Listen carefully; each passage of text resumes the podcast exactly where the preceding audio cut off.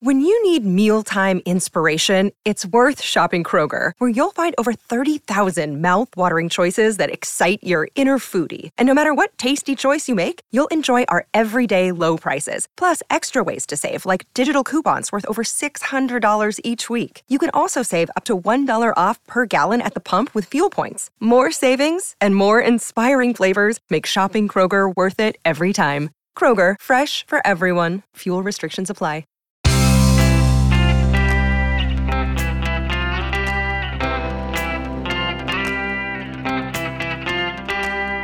Changing your life one story at a time. This is the Chicken Soup for the Soul podcast with editor in chief, Amy Newmark.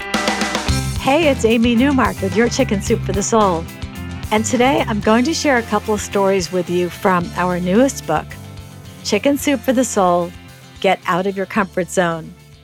Today we're talking about overcoming shyness, and that's something we get a lot of stories about.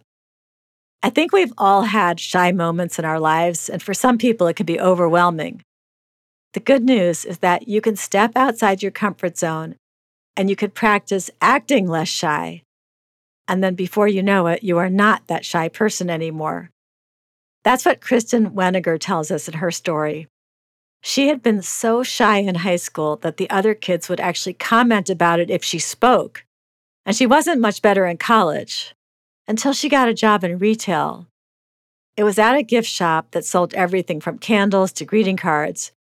The managers had her stationed at the service center, but Kristen wasn't very good at wrapping gifts, so she was moved to the candy counter.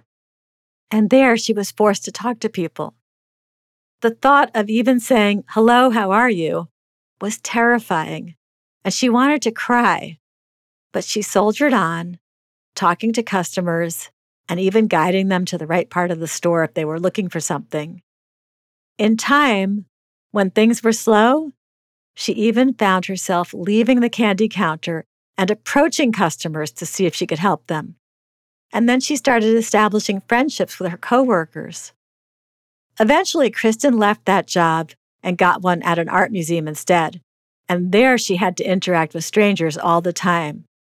But now she was way more comfortable doing that so much so that her new coworkers couldn't believe that she had ever been painfully shy. Mandy Shunnarah is another contributor who had a problem with being shy. She was so introverted that she didn't even want to see the UPS man.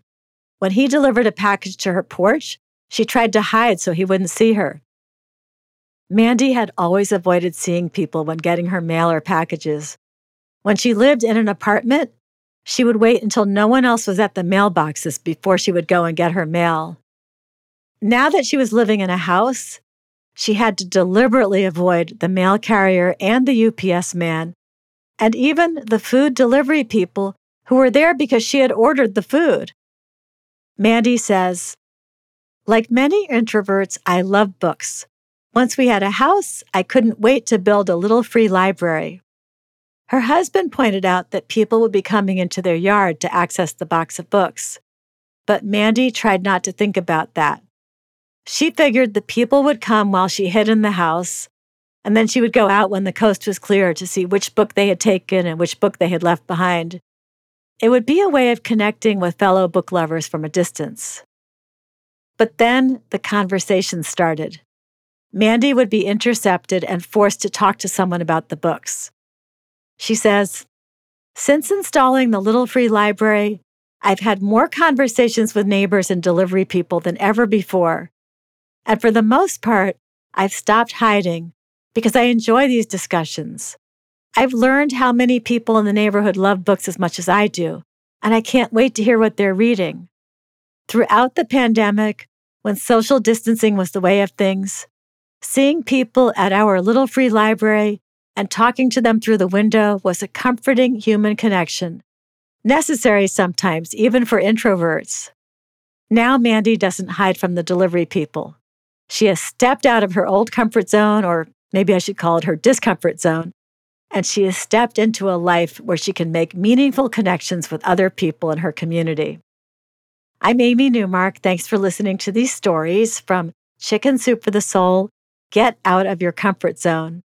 You can go to our website, which is chickensoup.com, and click on the podcast button to read more about this book and all the chapters in it. And you will find it wherever books are sold, including Walmart, Barnes & Noble, and Amazon. And would you like to become one of our storytellers? We're always looking for new people to join the Chicken Soup for the Soul family. Just click on Submit Your Story under the Books pull down menu on our website, and we'll guide you through the process of submitting your story. And please come back for our next episode to hear more stories from Chicken Soup for the Soul Get Out of Your Comfort Zone. And these stories will be about six ways that you too can broaden your life.